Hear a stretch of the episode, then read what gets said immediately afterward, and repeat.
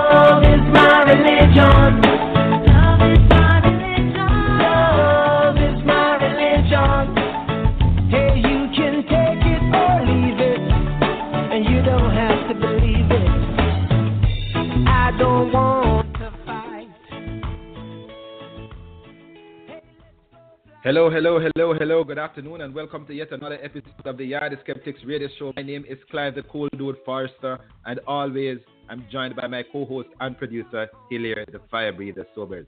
Today, Yo soy un hombre sincero, de donde Today, crece la palma. in uh, uh, Yo soy un hombre sincero, de donde crece la palma.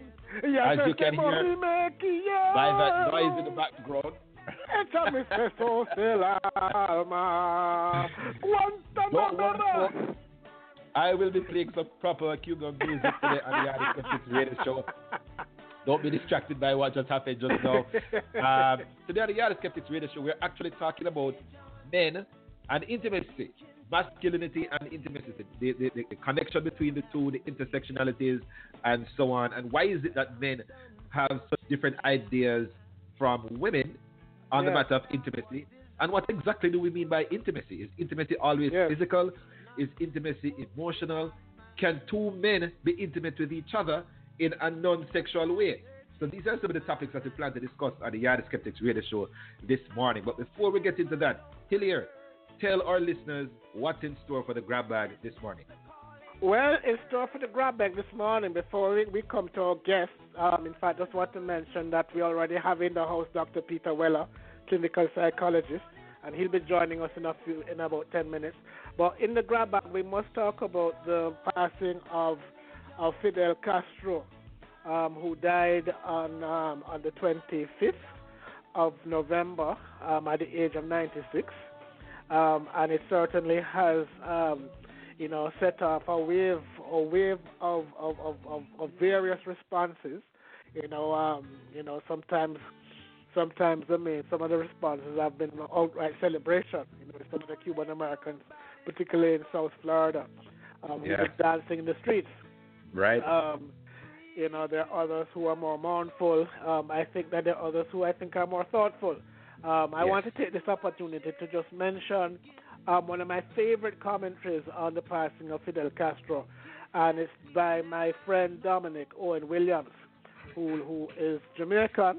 Um, like me, he has part of his heritage is Barbadian. Um, and he he recalls, you know, the tumult of the 1970s in Jamaica before you were born, Clive. And that's the time when you were into Fidel.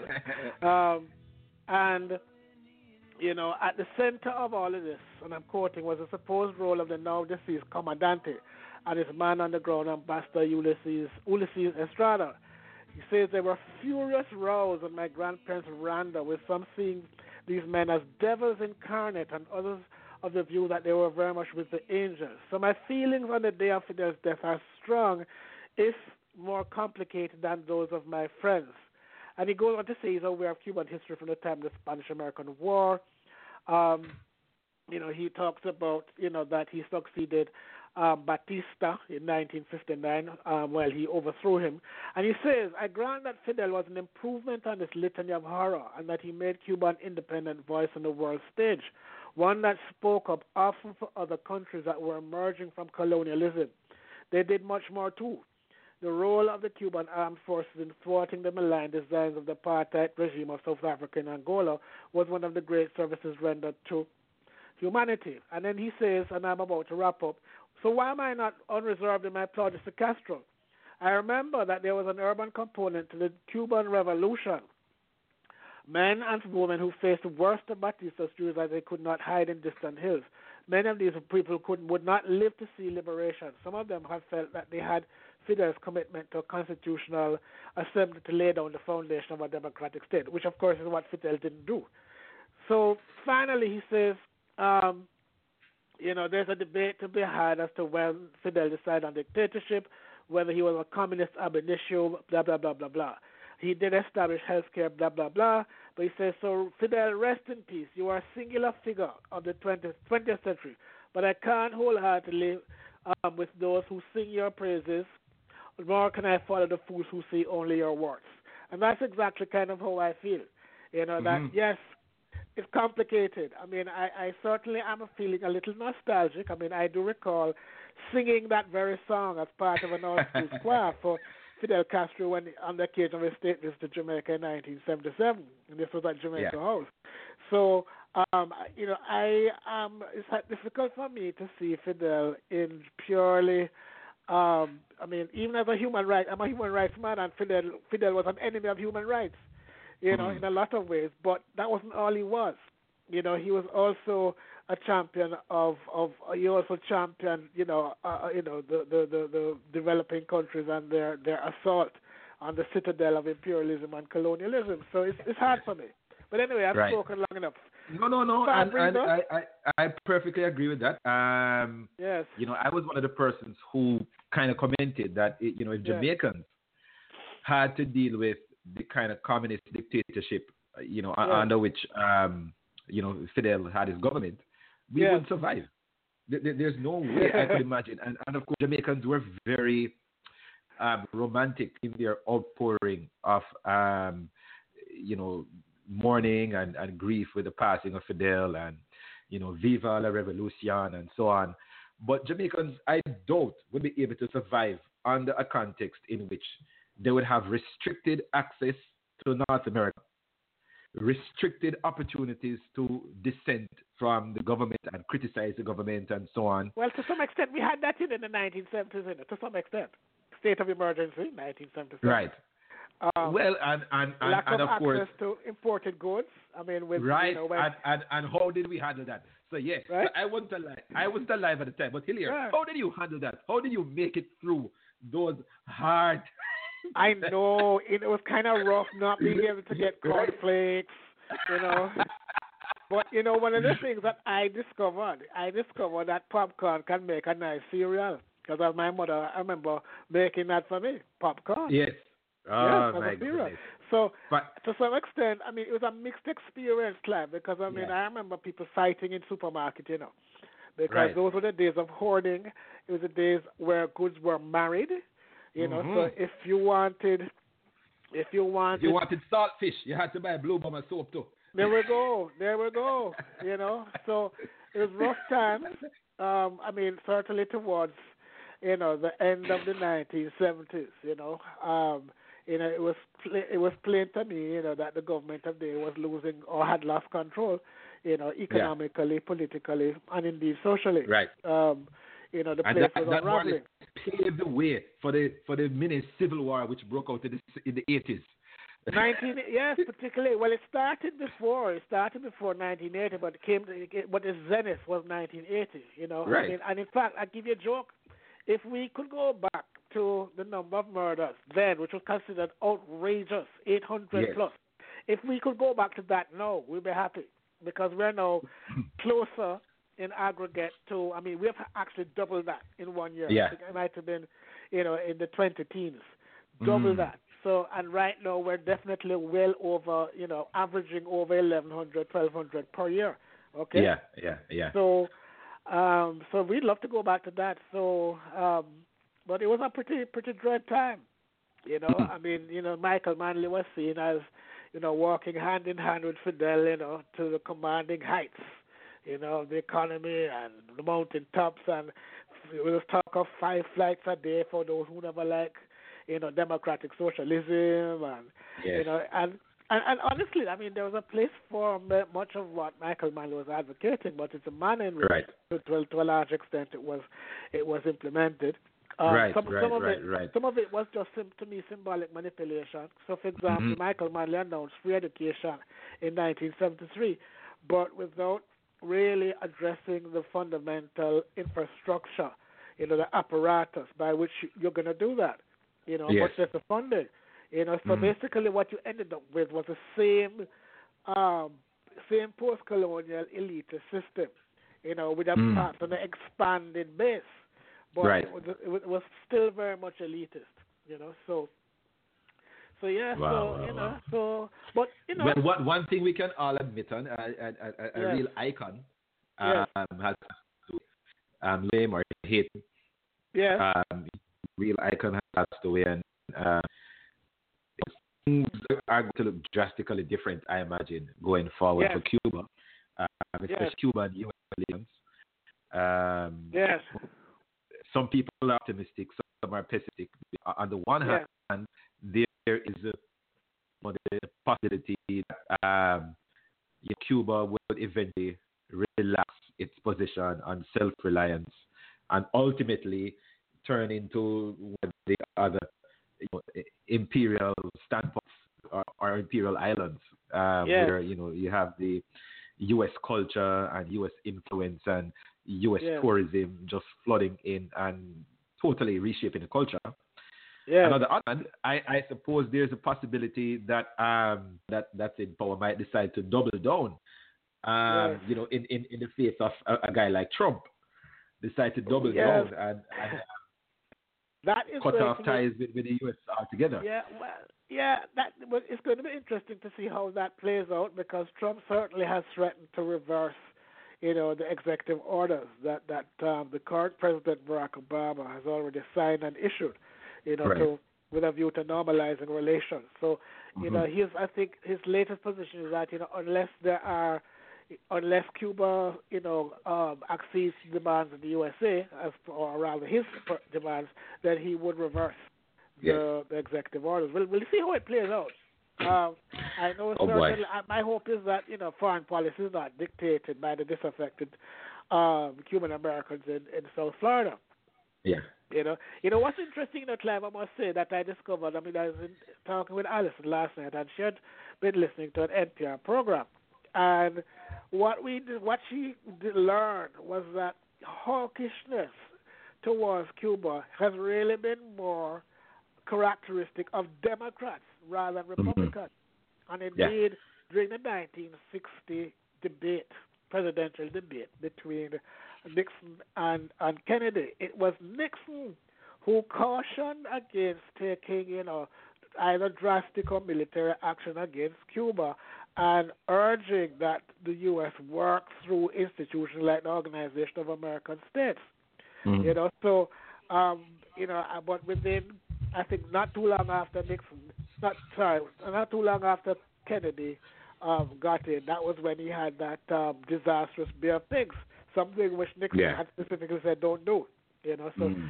anyway, we're coming up to the first break, after which we will bring in Dr. Peter Weller. Hopefully later on we will we'll be talking with um, Owen Blakka Ellis. Right. I Um, think Owen Blakka Ellis is hearing us right now. I'm, for some reason, I'm not seeing him in the studio. I'm just going to check to ensure that he's still online. But uh, chances are we'll be bringing them both in Dr. Peter Okay. Weller as well as Blakka Ellis right after the first break. All right. Okay, Clive.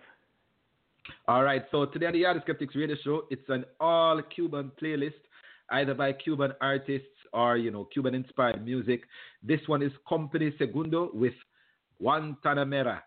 Stay tuned to the Yardie Skeptics Radio Show.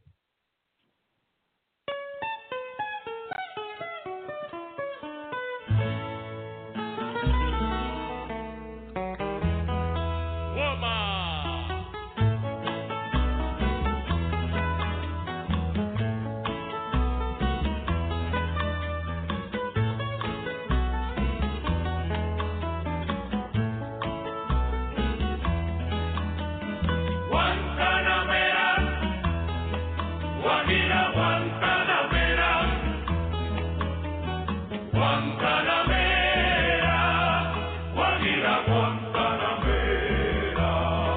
Yo soy un hombre sincero, de donde crece la palma.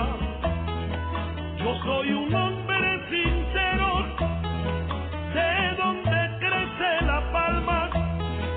Y antes de morir yo quiero echar mis versos del alma y antes de morir yo quiero echar mis versos del alma.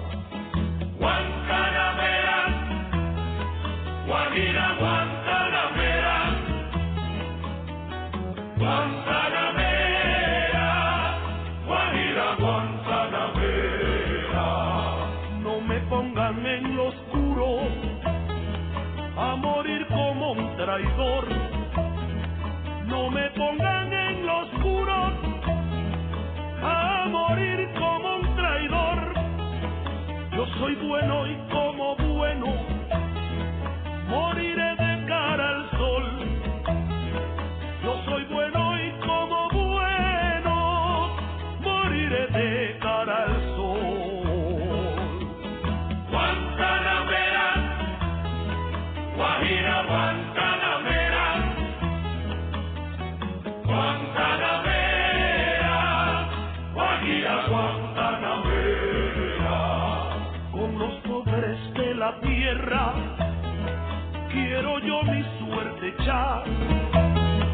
Con los pobres de la tierra quiero yo mi suerte echar. El arroyo de la sierra me complace más que el mar. El arroyo de la sierra me complace más que el mar. Guantanamera, Guajira, Guantanamera,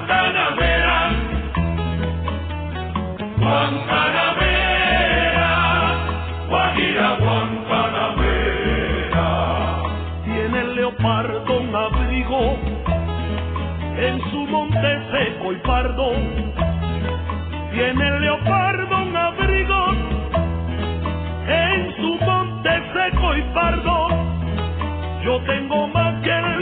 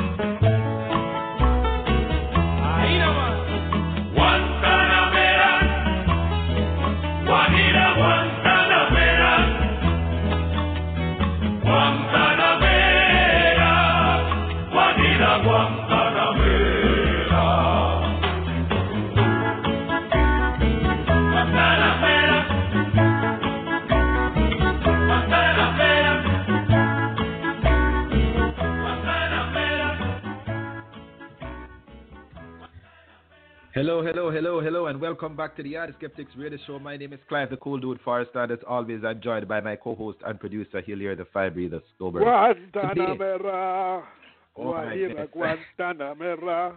Hilaire is reliving memories from his Yep. days on the All Island Choir where he sang for Fidel when he made that state visit Why was All the way back. all the way back in the 18th century. When, Yeah, yeah, uh, yeah, yeah, yeah, yeah, yeah, yeah. We're back. You can face the, face the boys born in the Oh, 80s.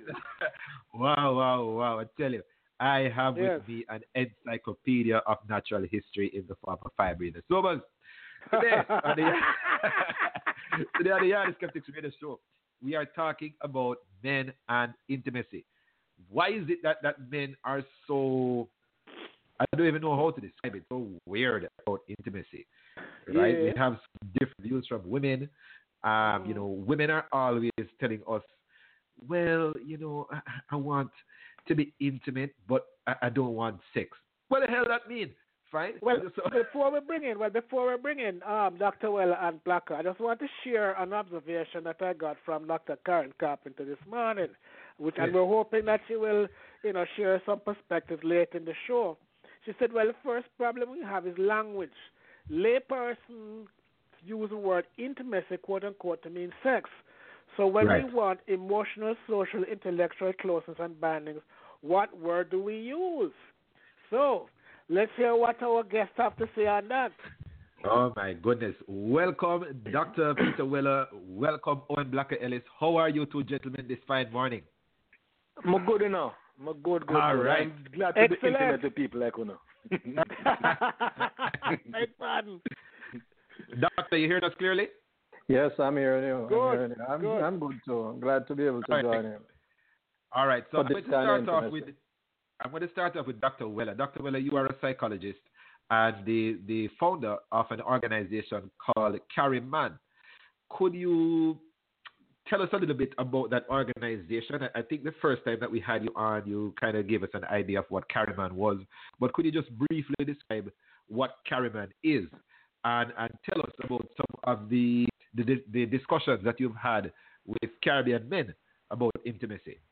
Dr. Weller. Sure, sure, yes. Yes. CARIMAN is the proper name for the organization is the Caribbean Male Action Network, and I think Yes. that is Okay. critical to highlight here. It's a network, Uh-huh. and it came out of the work being done by a lot of um, people in the region with organizations and with individual men.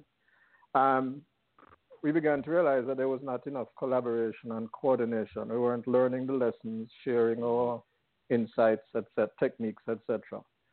But of course, once you start talking about masculinity and working with men, you're going to have to look at gender and you're going to have to look at relationships with women. Yes. Um, so our work began to expand not only with working with men, but working with men and women and looking at the issues that influence those relationships. Yes. Yeah. I think that's an important part of of this was of this story is that it was a regional attempt. So it was in the twenty something different countries in the region trying to pull together the organizations and the individuals. And I Okay. think that that level of, of intimacy was a strange kind of intimacy because as Karen Carpenter mentioned, Uh-huh.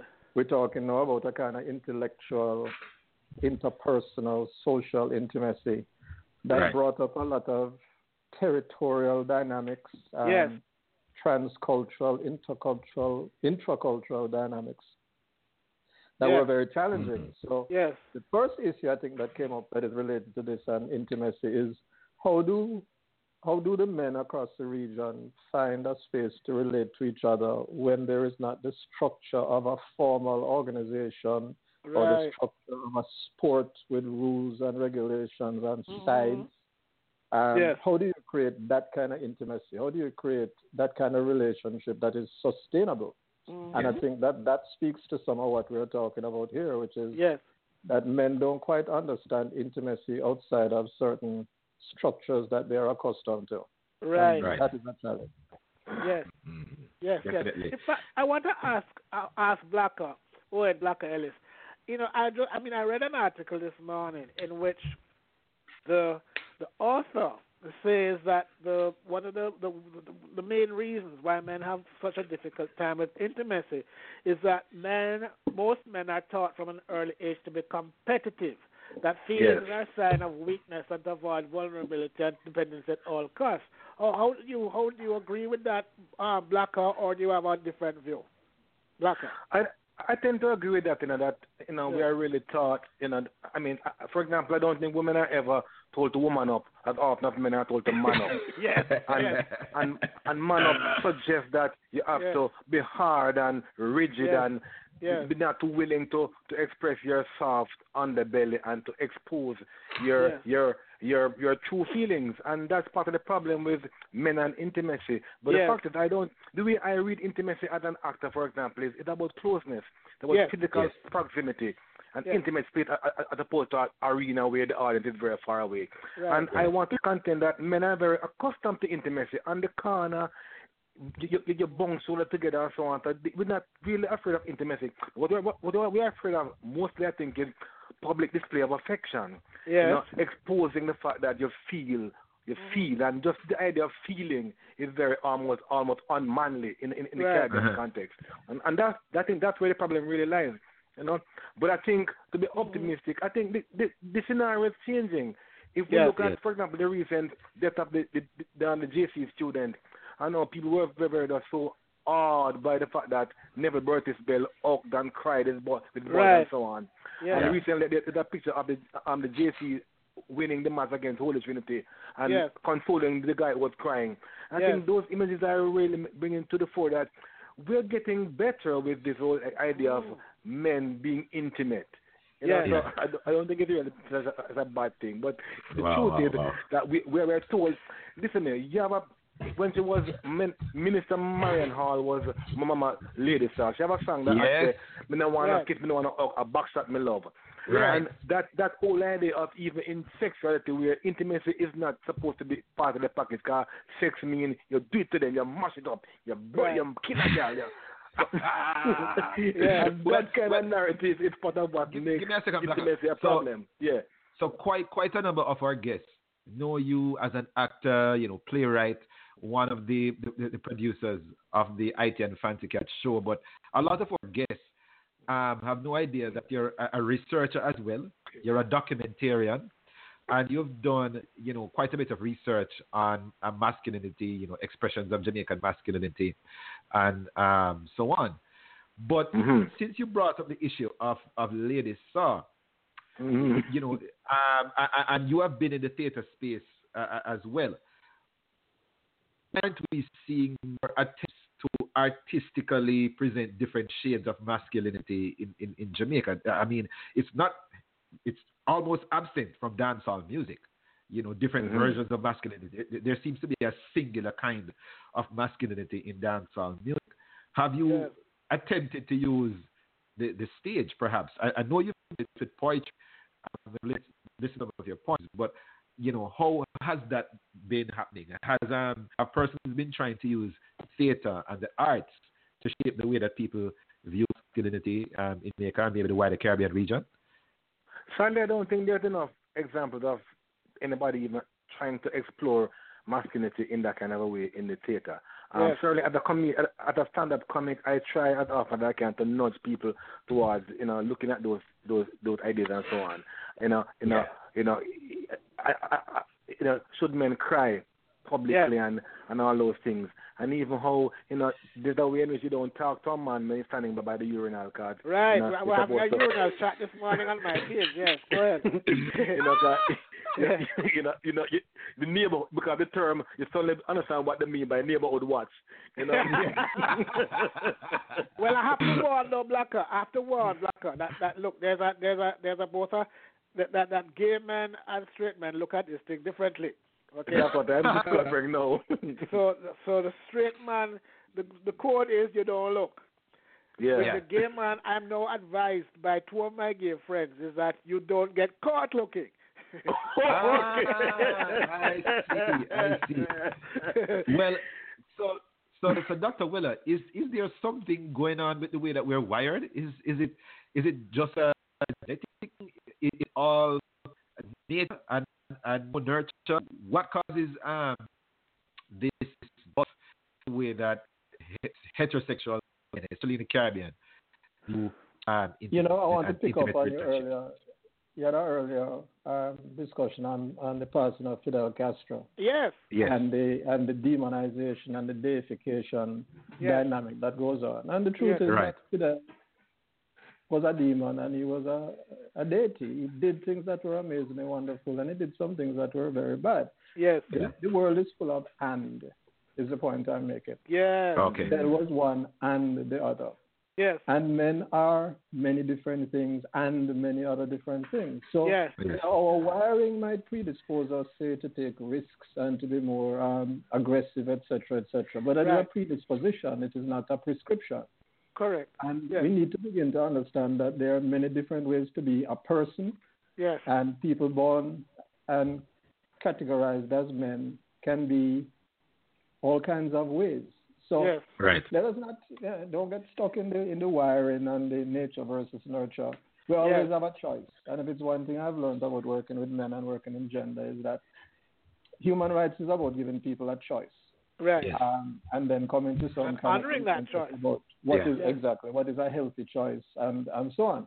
So Yeah. I mean, getting back to what Blakka just said, we need to send out more messages to people because our young men in particular are are making choices, and we are Yeah. seeing the changes that are taking place. Some Yeah. of the dancehall artists are singing songs about sharing the woman with other men.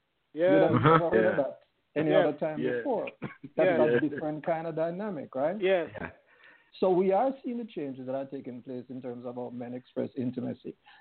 As Blakka said, when we are together and we have a space where we feel safe, Yes. and especially if alcohol is flowing, that gives us an excuse so we can Yes. Yes, yes. be socially and emotionally intimate and then afterwards say it's junk, I did junk, as on the Yeah. and so you can take it back, Yes. right? And you Yeah. can Even protect then, yourself. But even then, Dr. Weller uh, uh, and Blakka, the, the kind of sharing which takes place is, is never the kind of sharing that um, kind of touches on real substantial issues, right? Um, so, Yes. for instance, you know, I, I've been in relationships where, um, you know, the girl giving him a problem and boy, you know, I, I, I really love her and I, I don't know if it's going to work and you just don't tell me these kind of things, right? Yeah. You, you, you, Yeah. You're kind of hesitant Right. to, to Yes. share with other men. You're having relationship um, problems. You, you- you don't know what to do. You feel like you're losing this one, um, and and you know you, you still want to be in a relationship. Uh, That that that kind of sharing of vulnerability is rarely ever done, even Yes. under the most um, amount of imbibing, right? Regardless of how much alcohol is there and, and, and how much marijuana, that kind of vulnerability is, is really ever expressed. Is this something good or bad? Well, I can tell you that I am I am seeing it expressed. So I Okay. I have a perhaps a little biased perspective. I am hearing more men speaking about having friends, but it's a lot of it has to do with somebody taking the initiative. Right. Yes. And this is this is part of the challenge when we try to conform to this patriarchal role of the macho man. Right. You therefore cannot allow yourself to be vulnerable. But when Right. men evolve beyond that and are willing to begin talking about how they feel, and they will have friends who then talk to them. Right. And Right. What we have to do is try to get a multiplier effect of that. I see. Um, There's a challenge we face though, you because as, as some men have told me, when you live in certain environments that are vulnerable and at risk for, say, gang warfare, etc., Yeah. etc., yes. you cannot afford to challenge the status quo of your posse, of your brethren, of your village, because Right. you begin to put yourself on the outside of that safety network. Right. You follow what I'm saying? And Yes. if you are outside that safety network, the next time people come over the zinc fence or down the lane, and it is the other people, you may not be protected by your people. Yeah. Do you Yes. understand what I'm trying to say? So there's Yes, a yes, dynamic yes. here about men who are struggling to be different, to change their ways, but there are external forces Yes. that are pushing you back into that, that old space. Yes. Uh, Right. Listen, and- we're going to go to the next break, um, Peter. Uh, we're going to continue with you. And once we finish your thought, another question that I have is whether or not straight men are, are, are less better equipped than gay men for emotional intimacy. I'm sorry we don't have any gay men on as hoping to, but I would love Yes. to hear your perspectives as to whether or not, I mean, you know, whether whether there's some disparity in capacity. Clive, Right. let's go to our Yes. next break and we'll come back. All right, stay tuned to the Yardie Skeptics Radio Show. This is Lou Bega with Mambo number five. See you in a few minutes.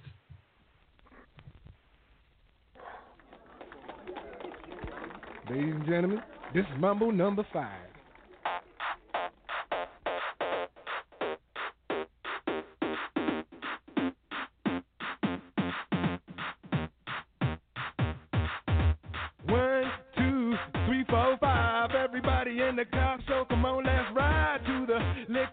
Around the corner. The boys say they want some gin and juice, but I really don't wanna be a buzz like I had last week. I must stay deep, cause talk is cheap. I like Angela, Pamela, Sandra, and Rita. And as I continue, you know they're getting sweeter. So what can I do? I really bag you, my lord. To me, flirting is just like a sport. Triumphantly singing the trumpet. A little bit of Monica in my life, a little bit of Erica by my side, a little bit of Rita's all I need, a little bit of Tina's what I see, a little bit of Sandra in the sun, a little bit of Mary all night long, a little bit of Jessica, here I am, a little bit of you makes me your man.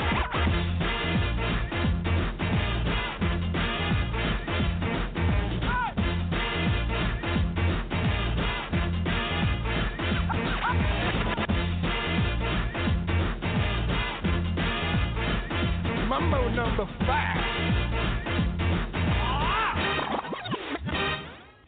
Jump up and down and move it all around. Shake your hand to the sound, put your hands on the ground. Take one step left and one step right.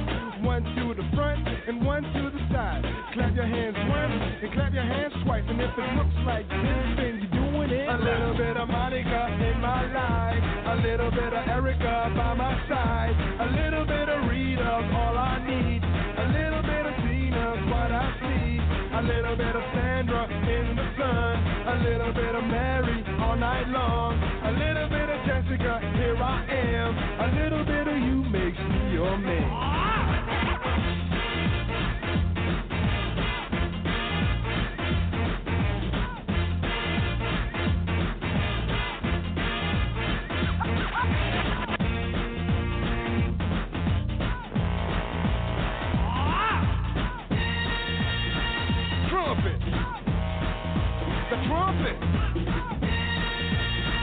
Mambo number five. A little bit of Monica in my life, a little bit of Erica by my side, a little bit of Rita's all I need, a little bit of Tina's what I see, a little bit of Sandra in the sun, a little bit of Mary all night long,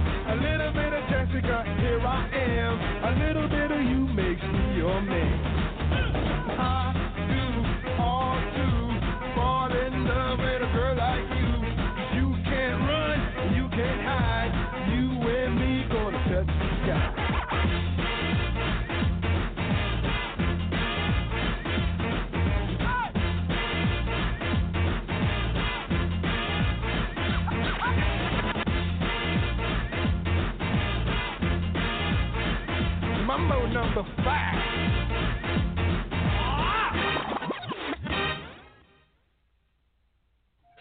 Welcome back to the Yardie Skeptics Radio Show. My name is Clive, the Cool Dude Forrest, and as always, I'm joined by my co-host and producer, Hilaire the Fire Breather Sobers. Today on the Yardie Skeptics Radio Show. Guajira, Guantanamera. Oh, Just had to get that in. Just had to get that in.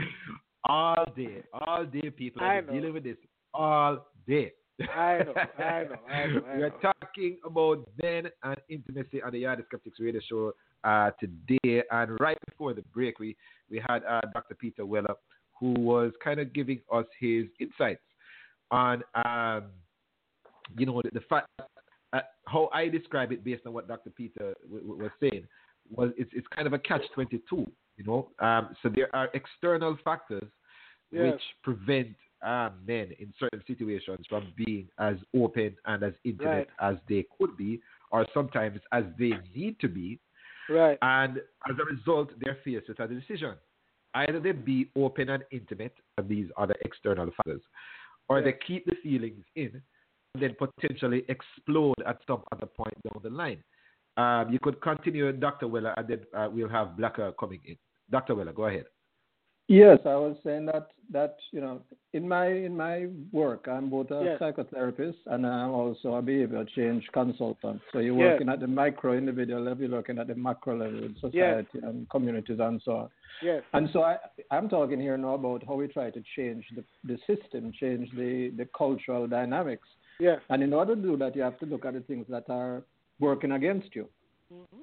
So some of what is working against you, for example, is the economy and the contracting economy and the fact Yes. that men have been defined as providers and the breadwinners, etc., except that they're no longer able to necessarily play that role.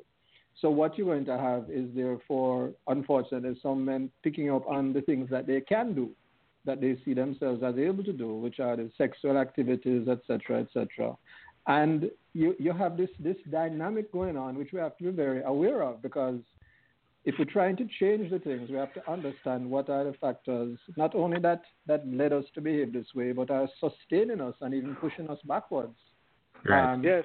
uh, we have to understand that if we're going to intervene. Now, um, as you led into the break, you asked, you were asking about, you know, whether heterosexual men and homosexual men are different in terms of their abilities to be intimate. Right. Um, and again, that is going to depend on the individuals because Okay. each, each heterosexual or homosexual is an individual person. Yes. And I think what it also speaks to is what you're talking about is is this issue of intimacy. When we Right. talk about sexual and emotional and intellectual, etc., Right. physical intimacy. Right. But we also have to look at there's a different dynamic between intimacy between men and men, men and Right. women. And I would also add men and children. I'd love Yeah. to Because explore a that. very important issue Yes. of intimacy that I'd we need to to look at. that. Yes. Yes. So I, I won't hog the time, but I'm just putting that Well, on well, Yes. I'm, I'm, I'm black to respect to that because because of father, uh, I don't know if he's a grandfather as yet. so, a black is a father, and as a matter of fact, he will have to be leaving early in the show today to support one of his sons at an event. How Yes. has it been for you, Blakka, as a father, and trying to be intimate with your own sons and encouraging them to be intimate with with um, you know their peers and, and in their families amongst themselves? How has that been, Blakka? I think I think I inadvertently contravene certain cultural norms, certainly as a ghetto youth, because I think it's okay to hug and kiss my sons, and Yes. and people don't think that is supposed to be normal. They're, Yes. In terms of what you're expected to do as a as a working class man, you know. Yes. But you know, but I I think it's perhaps partly because I'm also getting older, and I do believe that as you age, you tend to get more in touch with your humanity and later your masculinity. So I believe that's part of it too. But I really think that we we we have to look at the intersection between gender, culture, and environments, and how Yes. where you are in in in the Caribbean, whether it's uptown or downtown, also plays into what you are allowed to do, what you're expected to do, and what can can be seen as normal. And certainly, men are more inclined. We are more inclined to accept men across cultural and class thing. We are more uh, uh, willing to accept men being intimate with children, with their grandchildren, with their sisters, and with other men. But like, but like I keep saying, the picture is changing. I think we are, it's perhaps one of the, one of the positive ways that we're influenced, influenced by North America, where it is it's, we're it's, it's okay to hold hand with the girlfriend now, Yes. and in public, and and write Yeah. a love song and so on. So I, I really believe that the picture is changing. That that harsh definition of what makes a man is now mellowing into a thing where we can accept that. As my good friend Klyde Brooks, Klyde Brooks love to say, it's not it's not either or, it's and also. That Okay. all the ways become Yeah. become tolerable and accepted. Right. Well, since you brought in, um, you know, intimacy with, with, with women, Dr. Weller, is there a, a big difference you found in the way that, for instance, um, men and women view intimacy? Dr. Carpenter said something, it, it might be a linguistic issue on one level, um, in that the way that we use the word intimacy is not referred to just sex. That's the way persons use the word. Um, and it's certainly way that a Yes. lot of people do it as well. I, I think I might have been in that paradigm at one point in my life where um, intimacy just automatically meant uh, sexual intercourse or Yeah. that lead to sex, sexual intercourse. How do you find that among the men that you've spoken to, Dr. Weller? Well, again, things are changing. But I think across the region, um, what we do find is that intimacy is assumed to include or relate to sexual behavior. But I think, as Karen has said, that is about a, a linguistic thing because once you engage in the discussion, you'll find that most men will acknowledge that there are other levels of intimacy. Yes.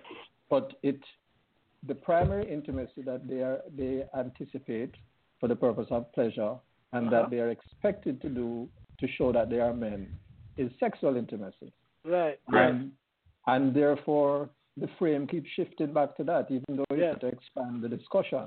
Yes. And what men have said also, and like I'm generalizing, is that in relating to women, they find that sharing of feelings is communicated differently. Let me see if I Yes. can say Yes. this simply. women talk a lot. Yes. Men talk less. This is a generalization, Yes. but Right. women are more likely to articulate their feelings in an Yes. extended way with a lot of examples, etc., etc. Right. And for many men, they find that onerous. Yes. Yes. But of course, that is partly because they, as men, have never learned to express the complexity of mm-hmm. their feelings. Yes. So part of it is again about language and about expression and learning what happens. But be that as it may, the point is the lived experience is that many men feel burdened Yes. when women try to articulate and share their feelings because a they are not accustomed to it, they don't quite Right. get it, Yes. and they don't think they're supposed to get it because Right. They don't want to be a Miss Lashy. They don't want to be somebody who's a mama man who, Yes. who talking too much. huh? Yes. Yeah. Yes. So there, yes. there are these dynamics where even when you have the awareness and the insight and you would like to make the change, there are these pressures that are pushing you back in a direction that perhaps is not the healthiest. Correct. Yeah. Correct. Correct. Correct. Correct. Oh, yeah. my. Oh, because my goodness. I, I'm still because I'm still very fascinated by by this. I mean, how we how we construct intimacy and how we express it.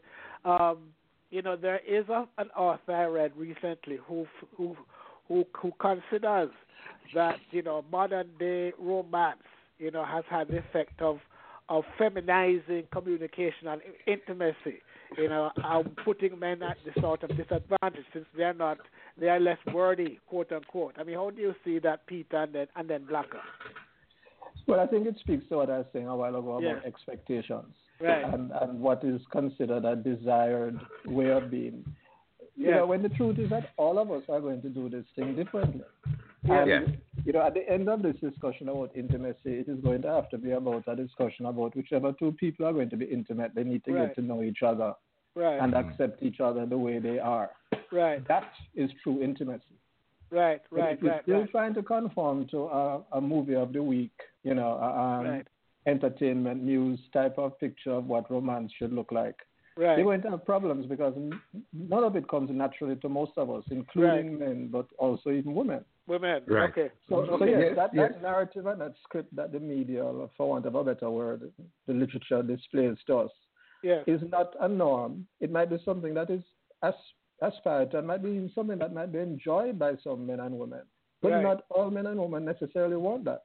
correct Right. correct correct And so, And, what we have and to what do is to find tends what our what partner tends to needs. happen yeah, what tends to happen at that point, uh, Dr. Weller, is that if if you don't see yourself or your relationship living up to that Hollywood media standard of romance, you feel like fall short. And as a matter of fact, um, you know, there might be a disparity in a relationship where the woman or one partner, for instance, wants this particular ideal, has this very, you know, fairy tale idea of romance, and the other par- partner lacks that idea, has a totally different um, kind of um, conception of, of romance and love, and it causes friction, it causes problems.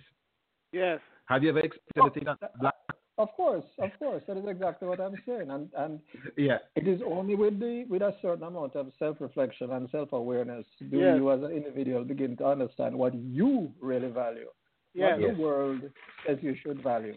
yes and Right. then you're able to negotiate that with your partner. But here is a challenge: yes our young people do not have the age, maturity, etc., the insight and awareness to do this, and so Right. they are very vulnerable to this Right. media-driven narrative that gets Right. in the way of genuine and authentic relationships. Because Right. young Right. lady is still waiting on a man, the knight in the shining armor on the horse, right to come and save her, and the Yeah. young man is waiting for a sexy girl in skimpy clothes with Yeah. with long weave added hair, etc., Right. and bleached skin if it wasn't natural, to come and wine on him in a fet. Right And, and that is his idea of, of, of what he's looking for. And the two of them, neither of them are real. right Oh, right my. We But- have a but- but- dynamic here we're talking about note, some but- but generational Peter- difference. But Peter, on Yes. that, do you think that it is time for us to consider having, in, in other words, to, to, to institutionalize, as it were, you know, intimacy training? In other words, you know, from the Eh, eh. time that you're in sixth form, eh, or whatever, or you know that you are exposed specifically to to I mean intimacy and relationships because I'm I'm for me Peter I realize that I mean if for for for most of us it's kind of trial and error and mostly error and I'm just kind of wondering when the time has not come for us to seriously consider institutionalizing you know some kind of pedagogy you know this is how it's done. Peter, what do you think? And then Blakka, I don't want All to right, so so I will jump in on that one. Let Yes. us be very clear on this. Yes. There has been much debate and many attempts in the Caribbean and elsewhere to have health and family life education Right. in schools. This is an important component of it. And and while it might sound, you know, you, you talk about lessons in intimacy, but remember we have redefined intimacy as beyond the sexual and the physical. yes, yes, of Yeah, course. Exactly. Right. So certainly that is the most important life skill for all of us to have. Right. right. And it has to be shared at, in a way that's not frivolous. It is a way that has to be very much evidence based and appropriate for the age and stage Of of, the course. people you're teaching it to. Of so I fully agree with you that that should be an important component Yes. of our life programs, of our, Yes. of our education, formal educational system, as Yes. early as primary school right up. Yes. Yeah. Yes. Yes. I'm with you on that one. All right. Blakka. Editor Blakka. I just want, I just want to say, um, to go back to the to what Hilaire quoted about the, the, the feminizing of our, and so on. My, my feeling is that my view is that strongly is that no, a little, a little, a little feminizing not kill nobody. Okay. And, and it's, it's, it's not about we have learned to value But does it gender not in, put us at a in- in- in disadvantage? value masculine gender, masculine Right. things above feminine things. And if we look at the fact that even fashion now, everything Right. is becoming feminized, you know, Right. and that's okay. So we can allow the same thing with the language and with the behavior, with the understanding that hello, a little bit of feminizing may kill and as Shibada has done in in crossing the border. Right. You know, Right, you but- know, but- you know, you know, you here's my problem, that- Yes. You see, here's my problem, Blakka, because okay, for let us say the the the the the, the, female the woman who is let us say far more capable of expressing feelings and so on, deep feelings verbally. Yeah, Man- women share, women share, and men declare. Uh, Precisely. But what I'm saying is that men may be more comfortable or more adept at expressing that same feeling physically. And the Mhm. problem that may arise is, well, you know, if the man does so physically, the woman is, uh, you know, in response to her being verbal, is, well, well all you want is a piece. When that's not Yeah. really it. It's not Yeah. that you're saying you want a piece. What you're saying is that I'd like to connect with you. I'd like to affirm or to express something, but this is why this is why I can best do it. I mean, is there the risk of kind of, you know, miscommunication? You know, if if this dynamic is not understood, you know, and that's why I asked about the feminization. In other words, does it have to Yeah. be? Does, do we have to now become monolingual in the in the way we express intimacy in a way that better suits women, or is there space for us men too? Blakka. You know, man. It's not either or, it's and also. You have to Right. embrace both sides of the Okay. thing. I agree You know, too. we- we- yeah. Mm. That's why I But see I'm just wondering to what extent are women prepared to embrace that, that sort of bilingual intimacy? You know, Yeah. and, and I'm hoping that we can get some women to call in after one thirty. Yeah, to and, and actually, so, so we have a few women in the chat room who are commenting, and um, Yes. we, I just saw a, a comment from Shanika Harris, and Yes. she was saying, um, for her personally, you know, um, when men seem too feminized, it's it's kind of a turn off. I'm going Yes. to ask her to call in after the next Yes. break. She could expound Okay. on exactly what that means.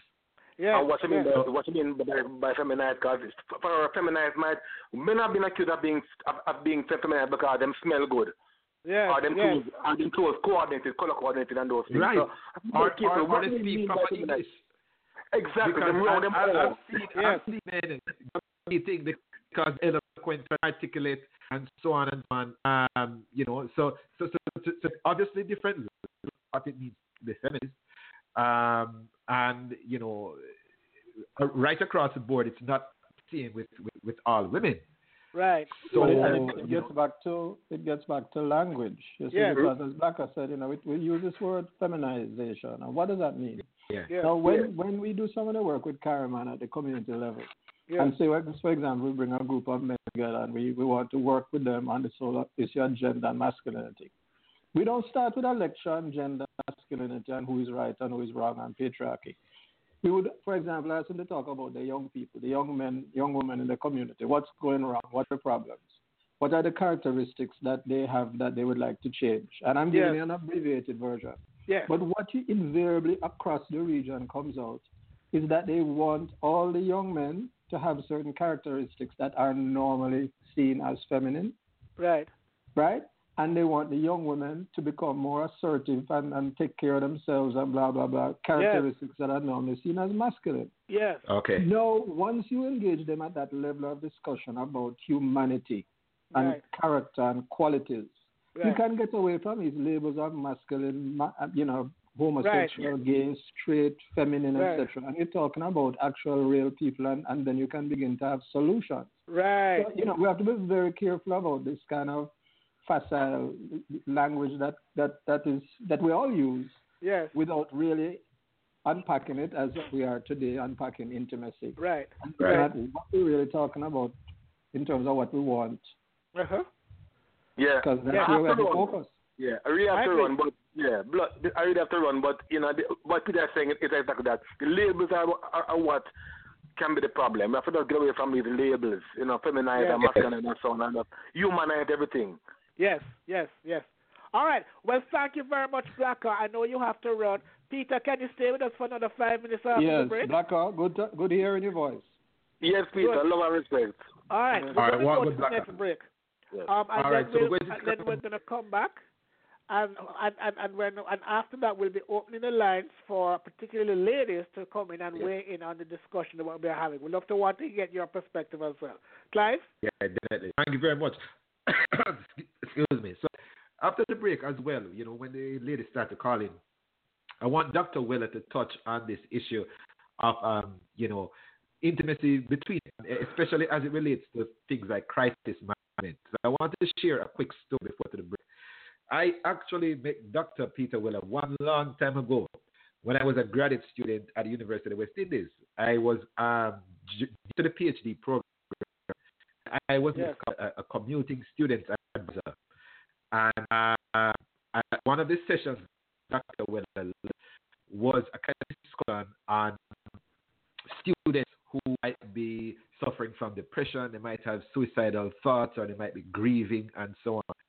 I remember just two weeks after we had the discussion, I, I was new lecturing as well. I, I took over a course that um, Hilaire's wife taught. Uh, Alison, Yes. Alison taught that and social linguistics, and I took over from her. And two weeks after I had that session with Dr. Peter Weller about addressing students who are suffering from depression and grief and so on, um, a student from my own class died, passed away. Really? And yeah, a student in, in, in, in the class that I was teaching passed away. And when that announcement was made in class, a couple of her friends were devastated.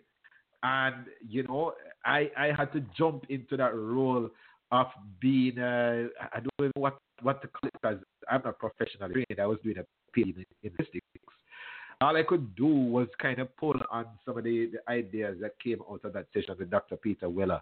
I'm Yeah. not sure if I would have done so well if it if it was like another male student or a, another man who was a friend of mine because I'm in a situation where some of my friends have gone through some really traumatic things and boy, uh, we, we just stood around quiet and then went back to playing dominoes or watching TV or whatever. So I'd like Dr. Peter Weller to touch on, on that issue. Um, so we're going to go to the, the, the right now. This is La Familia Valera with Poro Son en Concreto.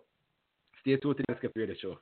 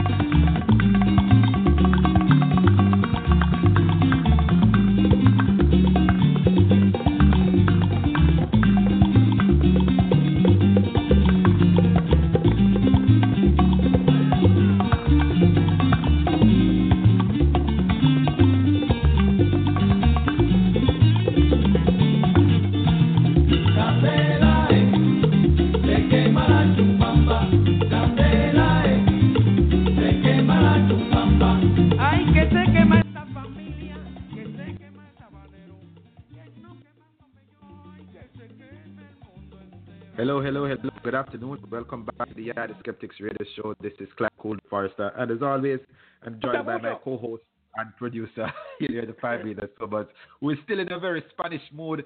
Todo Um, mi, am- todo bien, mi amigo. Ah, I tell you, I tell you, I tell you. Hilaire has gone um, has reverted to his Spanish roots. Sí, sí, sí. Mi, mi, Cuba es mi vecino. All ¿Es tu vecino So, and, también? and I said, yeah, también. Yeah, so también. so, um, you know, today on the Yardie Skeptics Radio Show, we are playing an all Cuban playlist in Yeah. um, in reflection on the passing of Comandante Fidel Castro. And that's what we've been doing. But today on the Yardie Skeptics Radio Show, we're also talking about masculinity and intimacy. Right before the break, I'm not sure if it was too clear. My mic might have been acting up. It But was. I shared a personal story where I was in a situation in a classroom setting as the lecturer of the class, and one of my students had passed away like over the weekend, and I had to kind of run intervention on some of her friends who were devastated, who um, found out in class, and they were just, you know, totally floored by this kind of revelation. And luckily, like two weeks before that happened, or, or maybe two, three weeks before that happened, um, I was in a session with no other than Doc Peter Weller, who we are talking to uh, this morning on the Yardie Skeptics radio show. And in that session, he was explaining to the commuting students advisors, as well as to um, the, the, the, the student advisors and so on, the, um, how to handle students who are experiencing depression and grief, and so on and so forth. And, and that mini session um, kind of helped. It's just that I'm not sure how successful I would have been if the, the, the crisis was more closer to home. If, it was a friend, a male friend, as opposed to a student, whether or not I would have been um, able to, to, to do what I was expected to do based on the session that we had with Dr. Weller. How do you find that, Dr. Weller? Do, do, do men tend to help each other through moments of crises? How do we Not handle again. those kind of Yeah, issues? it's it's, it's They challenge. slap you on the back and send you on your way. Yeah, drink, Yeah. a, drink a rum, drink a rum kind of business, you know. The problem, the problem is that we are we are not experienced with that, and, Yeah. and this is where you know culture is dynamic, so we can change culture. Right. You know, I do a lot of work now um, with an organization called Single Fathers Association of Trinidad and Tobago, and that is Okay. men trying to work with men, particularly, but also with women. Yeah. And that whole issue of how do men talk to men who are emotional keeps Yeah. coming up. yeah. And I think that we have to understand, first of all, that even when you might feel comfortable initiating, the person you're trying to speak to may not feel comfortable receiving your support. right. support. So there are Yeah. two dynamics going on there. Yes. You can certainly learn some skills about what to say and how to say it. But Yes. you also have to understand that the person you're talking to may not be ready to receive it, especially when that gender dynamic, man to man, Ah. comes up. Yes. Yes. Yeah, So you know, yeah, yeah. one of my one of my comments is always don't feel that your first attempt should be your best and only attempt. You Gotcha. reach out to somebody and they're not hearing it the first time, back off. Yes. Yes. Reel and come again. You know, Yes. how you doing this time? Are you feeling this or this?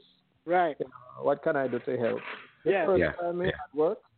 Perhaps the second or third you strike gold. Yes. But it, Right. it really is a challenge for men to help men when they don't have a pre-existing relationship that facilitates it. And again, Right. we get back to setting the norms. Right. If in a relationship with your brethren, you have shared your feelings or your challenges or doubts to an extent. right. You pave the way Yes. for them to be able to do it for you and for you to do it even more when you are Yes. in need. So some Okay. of this is really just strategic thinking about how we set up relationships and the kind of relationships we want. It's not Yes. every brethren you want to have that kind of relationship with. Right. Right, brethren right, have right. This served a drinking rum with them and saying goodbye. Yes. You know? Yes. Yes. you Yes. know, yes. or playing ball or dominoes. And then you Right, have the right. ones who, well, you might really want to have like a closer relationship with and, and share some doubts and thoughts and so Yeah. on. Yes. But it's a choice, and you make a decision, Right. and then you do the work. It's not a Yes. magical bullet that you're going to shoot. True, Yeah. true, true. You know. But Right. you know, funny enough, funny enough, Dr. Weller, is that a lot of these other channels that you mentioned, these these other channels of communication that men have, whether it's on the football field, at the rum bar, uh, bonding over sports and that kind of thing. For some men, that might be their idea of intimacy. It might be the way that um, they get the, the kind of therapeutic bonding after having gone through some kind of crisis or trauma. So who knows? Yeah. Right? This Oh, no, might just hey, be no, listen, don't get me wrong. You know, I am not at all minimizing the value of, of those kinds of activities. They serve Yeah. a very important purpose. They are stabilizing. They bring you back to something that you're in control of, that you can Right. predict. You know, a ball game or something. Even the, Right. the vibes and the jiving at a bar is something that you're kind of familiar with. So when you're in crisis, Yes. anything that's going to stabilize you and make you feel like the whole world is not upside down Right. is beneficial. And Yeah. when Right. you're familiar, it's very beneficial. Yeah. However, that emotional, you know, that, that dealing with the emotional angst, etc., etc., is not well addressed in that context. And if you Yeah. need that, then you Yeah. need to have that deeper relationship. And whether it is a Yes. personal relationship or a professional that you go to, it's a different Uh-huh. need that is being met. But certainly, the social stuff on the football field or the bar, there's Yes. nothing wrong with that if that is meeting some of your needs. But Yes. it may not Yes. meet all. Yes. Right. Yes. Yeah. Yeah. Mhm. Well, I So think- what's Steve Fenton before you uh, hear later? Chris Fenton has been That's what I on hold right now. in. Yeah, she, she is one of our supporters of the Yardis Radio Show. Uh, one of my friends as well, we, we, we both lectured at the University of Technology, and she's a great student of psychology here in Canada. Christina, do you have any questions for Dr. Weller or any comments based on what we've been talking about so far? Need you Uh, ask? Of course she does. Good morning, Hilaire and Clyde. Hello, Christina. Welcome.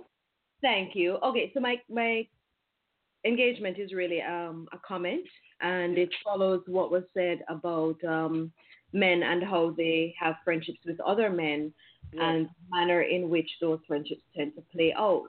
Yes. A big part of the issue that um, a lot of my male friends have expressed to me um, is that when they're in crisis and they say to their friends, you know, I'm having a problem with my wife or my girlfriend or whatever, um, it's usually a slap on the back. They pour them some more rum, and that's the end of the discussion. Yeah. Yes. And therefore, female friends actually play a very important role Yes. for men in seeking um, intimacy in terms Yes. of Yes. platonic intimacy. And therefore, um, I find it very sad because I really am of the view that men support men in a way that women simply cannot, Yes. Right. right? But Yes. for a lot of men, that's just not possible because their social circles don't allow that. Oh, yes. So what we tend to find is, um, you know, the the importance of friendships with women that are not sexual um, sexual in nature, that they're Right. very platonic, but they provide that intimate space. Right. So for me, I've I've been in that position where a lot of my male friends have come to me with um, with their problems, and Yes. they're very very forthcoming with information, and you can see the pain and you can see the depth of feeling Yes. that society tells men that they're not capable of, and to me, that's Yes. a serious issue. Yes, yes, Mm. yes, yes. But of course, you you have special skills, Christina. Because, Right. I mean, you have. So you have might be better equipped. Yeah. I mean, because you have a background in psychology and counseling. In fact, that's what you're studying now. I mean, at a postgrad level. So, does that kind of put you in a kind of exceptional category in terms of your capacity to help and to connect? Um, I'm not sure. I think it's a it's part of the female condition that we the women have been socialized to relate and Yes. uh, to foster relationships and to look after the emotional health of others. Right. So perhaps my skill is probably at the level of a nine, but most women are somewhere between say a six and an eight right. because of the fact that we are socialized to build relationships and to connect and to Right. take care of others. So Right. I mean, even for other women I know who are not studying psychology like I am, Right. we can see that where they will talk about their male friend who is having a problem, and you know they're very concerned for that person Right. because women are are built to socialize in that way, whereas men are not, and I Right. think that's very big part of the societal problem, Right. and that it lands on these poor hapless men who are in pain and crisis, Right. and they have nowhere to turn, and therefore, in a, in some of those cases, a lot of those cases of murder suicides that we see, that's where that's playing out. It's playing out in violent Right. behavior. Oh Because boy. There's just no there's no preemptive intervention to help. Right. Right, right. Because in fact, it is said, and I mean, I know this is a gross oversimplification, that women tend to be to. I mean, that women tend to focus more on communication and men more on control. I mean, Yeah. is that the sort of dynamic you see playing out? I mean, at some level between the genders, Christina. Yes, definitely. Okay. And um, the other thing too is that men tend to fare worse in the breakup of emotional relationships or like Really? relationships. Yes, they do, and the reason for that is because when a man is in an intimate relationship, Yes. the it, in a very hetero um, heterosexual sort of context, right? right? So let's put that disclaimer there. Right. But heterosexual men in um, relationships with their partners tend to rely on her as the primary means of gaining emotional support, Yes. Okay. right? And therefore, Okay. the loss of that relationship is not just a loss of companionship, available sexual partner, and all of that. Right. It scars him in a very deep way because there is no emotional support Right. for the Yeah. fact that he has just lost his emotional support. So women tend to have better support systems around them. Right. And for that reason, we tend to fare better. Right, right, right. Well, on that note, I want to bring back in Peter. Peter Weller, what can we men do to better build, you know, these support networks? I mean, what can we do practical, practical ways? What can me and a Clive do? Clive the cool dude. Female friends. Get more Huh? female friends. Well, yes, that too, but I mean for each other. Peter? I, I think um, your, your caller has made some excellent points, especially that final one that speaks to the fact that men can become very dependent on women and their Yes. intimate relationships, and their loss therefore cuts in a different way. Yes. Um, so all of this we need to be aware of, especially as we are now in the 16 days to end violence against women. Yeah. Um, which is over the next couple of weeks, and is a it's a very important time to put a focus on the dynamics of man woman things. Yes. Um, especially when they don't work out, but also Yes. focusing on when things do work out and why they work well. Yes. So having said that, um, I think that, you know, we began with me mentioning the attempt to have a Caribbean Male Action Network Right. and to bring men together to talk about just these things. right. Many men do not see this as a priority. They, in fact, feel safer going back to that space where they didn't have to be emotional. They could Right. just be the protector. And all of this stuff is opening up way too much vulnerability. Right. So the first thing we have to understand is that this is this is not a, a easy thing to address, Right. especially with men who are in their 20, 30, 40 up age. right. Yes. So part of what we need to do is to keep the discussion and keep the conversation going. yes. But we need to target our young men. And we, Okay. we're already Mm. finding that there is significant change among the young men, especially in the Caribbean.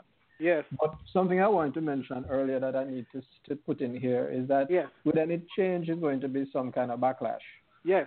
So Yeah. what is happening is that as some young men are beginning to be more open to sharing their feelings and sensitive and aware, even while they are still challenged by being competitive and being in control, there are those who are pushing back and saying that that's too feminine. They need Yeah. to get Yeah. take back control, etc., etc. So we, we, we have to understand that dynamic that our young men are facing. But yes, Mhm. what to do? We need to keep the conversation going. Okay. We need to engage men where they are. So the Right. conversations need to be initiated in the spaces where men gather, whether it's the workplace, in their religious organization, in their Right. sports organization. We need to find ways to seed this process. And unfortunately, most times these conversations only start when there's some made media hype and crisis. Right. Right. Somebody Well, you know, Peter, Peter, I want to let you know that I mean, yeah, the skeptics is firmly in that corner. You know? So I mean, if there's anything that you think that we can do to support this process, we're happy to do it. Well, sorry to talk about some, some more focused topics and, and ways in which we can kind of engage people in the conversation. Because, you know, in our work with CARIMAN, when we bring men together, once we get them together, man, it's amazing the conversation and the sharing that takes place. Okay. It totally Okay. belies what we say about men not willing to share their feelings. We Okay. do, Yeah. but we have to feel safe. Safe. As, Safe. as Okay. one man said some time ago, when you, we men perform for men. Forget about women. We perform Yeah. for men. What we do is make sure other men see us Yes. a certain way, Yes. Right. and and therefore you don't want to put any blood in the water because some of those men are sharks. Right. Yeah. Yes. So Yes. there's a Yes. Yes. fear Yes. Of, of any kind of vulnerability or revelation of a weakness, Yes. and therefore we hold it together. But once we create a space for these conversations, Right. it's amazing what happens. amazing, the the challenge, difference. however, is to sustain that process. Okay. And I think that is where yeah, the skeptics could possibly help and where I'd want you to be thinking. How do we Okay. create Okay. spaces that are not moments, but Yes. movements? Yes. Well, we're on that page. Peter, I have a question to, for you from from our chat room, from my wife, Alison Irvin Sobers. And she's asking you to talk about social media and intimacy. And I'd also love to get Christina's view on that as well after you're done, Peter. So go ahead. All right, that's a very complicated one, which I have been thinking about, but certainly don't have all the answers. I think that there are a number of pieces that we need to look at. Yes. One is that social media reveals a lot of very intimate information without much communication. Ah, Communication meaning back and forth. yes. Part of the reason for that is that social media deals with tweets and short emoticons, etc., that have no nuances, no detail, no substance. And I've found in my private practice just recently, I've become aware that when sometimes men will tell me that they were talking to their wife, or women will tell me they were talking to their partner or whatever, Right. and I assumed it was a verbal live conversation, they were talking about texts. And Uh-huh. Yes. Yes. Yes. and yes. so what I assumed were some of the, the, the affective, dynamic processes that should have been involved were not there because they couldn't see the expressions. Yes. They could not hear the tone of voice. right. So that is another issue with social media where people think they are communicating, but in fact they're just sharing information. Yeah. Okay. Huh? yes. So now when you combine that with the deeper issues that they are putting out there, nude pictures of themselves, yes. uh, you know, things showing their different preferences and political views. And yet Yes. there is no nuanced, detailed, complex conversation going on. Yes. We're going to have a serious challenge. We're breeding a set of people who don't know how to communicate, think Yeah. they know each other, but really don't know each other. Yes. And there is a lack of authenticity and genuineness that, that is being bred that I think we need to come to terms with. So that would be the Yeah. those are the issues I think are key. Yes. Yes. Christina. Any thoughts, Yeah. Christina? Yes, yes, yes. Ditto to every single thing he just said. Yes. Because at the end of the day, when you're attempting to have a relationship with someone, um, Yeah. and people, and I use that term kind of loosely as well, because as we know, there's this whole business of, um, you know, friends on Yes. Facebook, which is Yes. really somebody who wa- watches your um your timeline and you know like Right. things and stuff like that. Intimacy is way more than that, and it actually requires effort. And Yes. social Right. media doesn't require that much effort, that much thought, Yeah. Right. um, that much consideration for the impact of your words and deeds on But others. surely social media can be used as a tool for deepening intimacy. And I mean, I'm asking the question. Yeah, this, this this, is what I was going to ask as well. Go ahead, you Clive. know, so Go ahead, I'm not exactly a millennial, but um, you know, it, it might be a generational thing to the extent that you know, for, for, for a particular demographics in society, it is possible to at least initiate a relationship uh, by social media uh, before meeting in person, and then use social media to sustain it because Well, of whatever kind of circumstances, whether long distance or whatever. Or perhaps and to reveal just parts talk a about little bit yourself that you wouldn't feel comfortable doing face to face. No, I Yes. will dis- I will self disclose here. Okay. Yes. I'm Yes. in a relationship with someone I met online. All okay, right. we live Uh-huh. together now. Okay, Okay. so Uh-huh. it is possible, and I just just to be clear, I have no issue with um, the fact that social media gives you access to people you would not otherwise have met. Right. Yeah. Right. But that's actually a very different kind of thing because Yeah. it is possible to simultaneously have um, relationships with people online um, Yeah. or friendships with people online and never really get to know who that person is other than what that person is willing to To reveal. and Photoshop and put up. It's Right. actually A you need to curated image. someone's representative or image rather Right. than an actual human Understood. being. And Yes. to me, those things are two very different issues, But right? the, the, sa- the same thing can occur when you're lying down beside a person year after year after year. You just never know. Well, this is true, but here's the thing.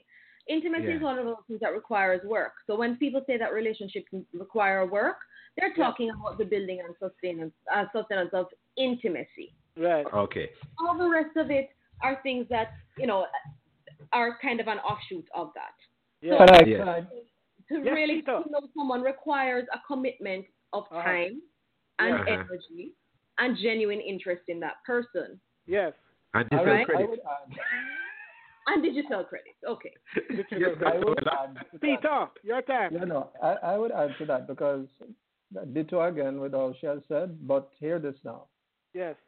One of the realities about relationships is that relationships are rarely between two people. Uh huh. Traditionally, they have been between two tribes, two villages, two families, Yes. two networks. Yes. Social media does not allow that. Yes. You do not get to know somebody until you bring them into your space and other eyes are on them and you go into their space and see who else is in their space. Yes.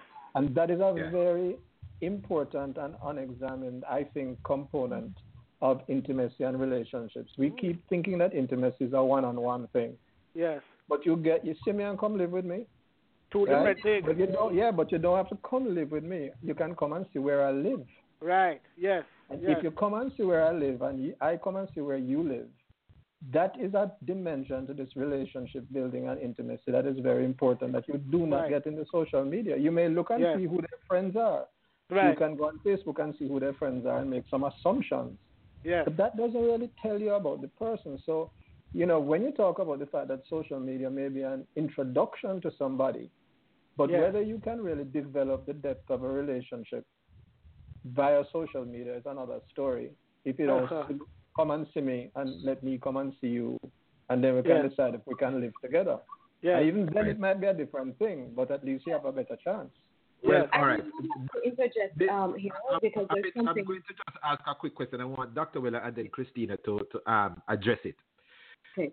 Websites like Match.com and eHarmony claim that they actually are psychologists to come up with the, the, the different relationship uh, parameters and metrics that they use to match people over and over and over. Now, if, if this is happening, there isn't there in a way some kind of substance or, or to uh, these social platforms that that you know try to get people to beat each other from different social circle and so on, because they, they, apparently there's some kind of science behind it as well. They, they have employed psychologists and psychotherapists to come up with the parameters and the metrics. So, what are some of your thoughts on that, uh, Dr. Weller and then Christina? And before you come in, I just want to add that there's a TV show that I've seen called Married at First Sight. Yeah, yeah. Which which kind of which kind of I think you know is is goes is along the lines of what Clive is saying. But anyway, go go ahead, Peter, and then Christina. That's taking it to the ridiculous. But anyway, no match. Let me let's let's be very clear. There there there are multiple psychological theories and and and, and assessment techniques that can be used to identify people and profile them, and therefore yes. predict who might be able to get on with who. Yes. So I have no problem with what Match.com, etc., are trying to do, and I believe there's some science to support it. Yes. But as we said, Simeon come live with me are two different things. So I can say all the right things on a on a, on a test that matches me with a, a, a woman. Yes. But when I see what her family dynamics are like and her culture, and she sees mine, everything Yes. might change. Right. So right. you know, I, I, I really, it, it might be a start and it's certainly an improvement over sharing tweets with each other and then deciding to go to bed and then Right. waking up and realizing that this is not what Yeah. we want. You know? Yes. So it is an improvement, but it is, it is not a, it's not a magical prescription. Yeah. Um, Yes. So we, you know, the technology is there and we need to learn to use it and Yes. not to abuse it. Yes. Yes. Christina. I agree. The the one thing I would say is that um, culture is also, I mean, within group differences, right? So we could be from the same culture, but Yeah. our family cultures are completely different. Yes. And therefore, not because someone seems similar to you in a lot of um, key areas means that they're necessarily a good fit for you. Right. um, right. Yeah. There is the idea that, um, you know, th- th- as as um, Dr. Weller is saying, there are many, many different schools of thought on how people get together and stay together. Right. And um, social media, in my view, is really just a means of getting access to people you would not otherwise have met, and the rest of it is really based on individual circumstances. Right. But there's Uh, something that he said earlier that I really would like to, to comment on. Um, when when Dr. Weller was saying that people in relationships or traditionally relationships are supported by their communities, Right. um, we are. There was a study I was reading last week that looked at um, domestic violence in the South Asian community here in the Lower Mainland of British Columbia. Yes. What it said, it was titled "It's a Man's Problem," and the reason was because um, there it was identified that young male um, Indian immigrants were having very serious problems um, acculturating, and as a result of that, they became batterers of their wives. Okay. And what happened was that older men in the community realized that, listen, we have got to get involved to support these young men and their marriages. Because at the end of the day, they don't have the skills because we never taught them those skills. And now that we, as the elders in the community, have a different way of being in a relationship, we now must support them. So the idea of men supporting men Yes. and um, the kind of support that men can give other men yes. something that really just stood out for me in that study, and I just wanted to share that. That yes, it is Yeah, the yeah. a marriage or a relationship really is the coming together of um, all facets of each other's lives. They integrate, Yes. They and do. Right. therefore elders have a very important function. Yes, um, they do.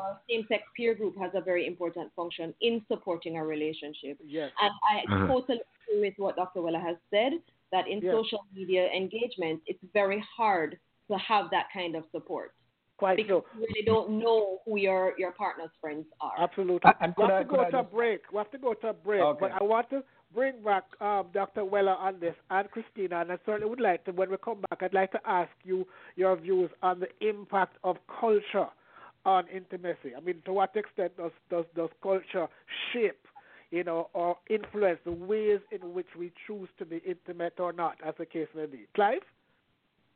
Yes. Very much, there. Um, we're going to another quick break right now. For those of you who are in the chat room, we see your questions and we're encouraging you to call in as well. Shanique, we want to hear from you. Alison, I just saw your question to ask. Um, take that question up once you get back from the break. Stay tuned to the Artist Radio Show. This is Compay Segundo with Guanane. Stay tuned.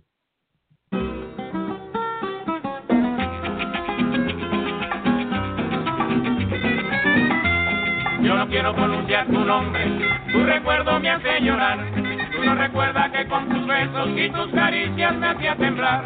Y por eso yo me he buscado otro cariño que tiene igual. Y por eso yo me he buscado otro cariño que tiene igual.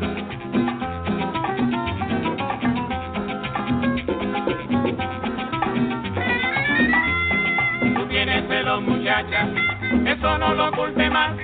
La gente te está mirando y ven que no aguanta más.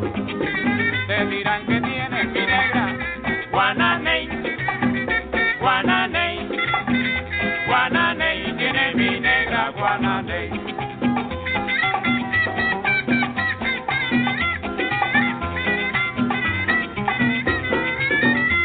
Tú tienes el moño virado y la bembita estira. Cuando yo te dé un besito, todo se te pasará.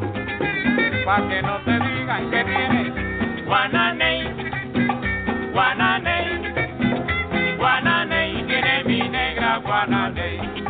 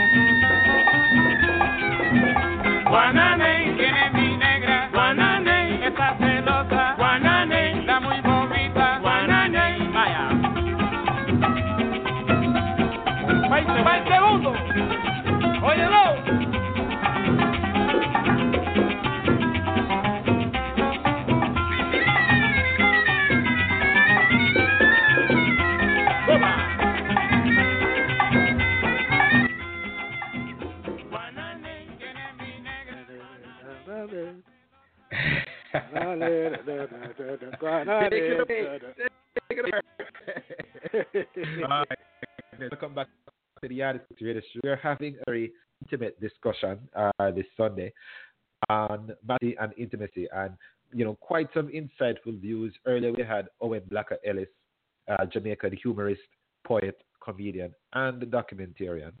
And now we're talking to Dr. Peter Weller, uh, psychologist and founder of the CARIMAN, which is the Caribbean Male Action Network, as well as Christine, who is a graduate in psychology. We've been talking to, um, you know, both of the past, you know, quite a few minutes, and we we it on social media, and it seems that don't know, social media has been taking a battering from both Christina and Dr. Weller, based based on what I'm hearing, and and it, it would appear as if you know the, the, the traditional methods of communication, which is face to face, you know, are, are will all be referred to as real communication or, or real life. And I, I think we run into problems because, as Dr. Weller pointed out, he has been in sessions where people have told him that they were talking to their partner, might have been arguing, and the argument was all a text message. So, in other Yeah. words, people people who use these channels of communication don't see a distinction between social media and real life, quote unquote, real life. Clive, Clive, you're breaking up again. You're breaking up again. Okay, again. right. So, so I was saying, I was saying there might be a danger in drawing a distinction between the communication which happens on social media and what what people quote unquote call real life communication because for all intents and purposes it's all real life. You know, people Clive, have all- broken all- people it's have all- broken It's all real life. social It's all Yes, real life. real life. Yeah. But you, but we have to understand the, the, the impact and the quality of it. There are limitations. Um, you know, there are benefits, as some people have told me. When they text and, and message in an interaction, they don't have to deal with the whole long story and the attitude and stuff. They just stick to the facts. Right. Yes, but unfortunately, in communication and relationship, facts are not all, and, Right. and written facts are not all. So Right. There's a need to understand this complexity. And let me let me hasten to add in a Clive. You use an example. I think it was you who said something about you initiate something on online and then you meet Yeah. later, and it you know. Um, the the problem is that we have a generation of young people coming up who think that everything can be done online. Yes. They believe the, the Yes. initiation, the deepening, and everything Oh, can be done online, and they Oh, don't yeah. understand what is missing in the quality of their relationships. They don't even understand that a phone call is is also a better quality interaction than a text message, even if you don't do face to face. Because at least Right. on a phone call, you're hearing pauses, you're hearing inflection, Right. etc., etc. So we need to understand the importance of all of this. And you know, the topic for today is intimacy. So Yeah. we're talking about intimacy as it relates to establishing rapport, establishing a sense of, of authenticity, of, of Yes. understanding each other, etc. Yes. Even before you get into any other of the other levels of intimacy. Yes. Mm. And this is all about culture. So I mean, what Hilaire was was mentioning before we went to the break. Yes. The, this is all about our culture and how our culture is evolving Yeah. and that evolution is is is a kind of it's it's it's bridging over a lot of the other cultural dynamics of race and ethnicity, et cetera, et cetera, because these this technology is, is spanning everybody. You know, it's Yes. not unique to any particular race or ethnic group. It's just Yeah. that when they interact with the race and the ethnic group and the income level, you're going to get different permutations coming off. Most definitely. so I mean, we have, a, we have a lot of work to do to understand how we're going to build. But Um, this thing is more complicated than I thought, you know, honestly. Yeah. It's tricky. Yeah. A lot Metric more. is understatement.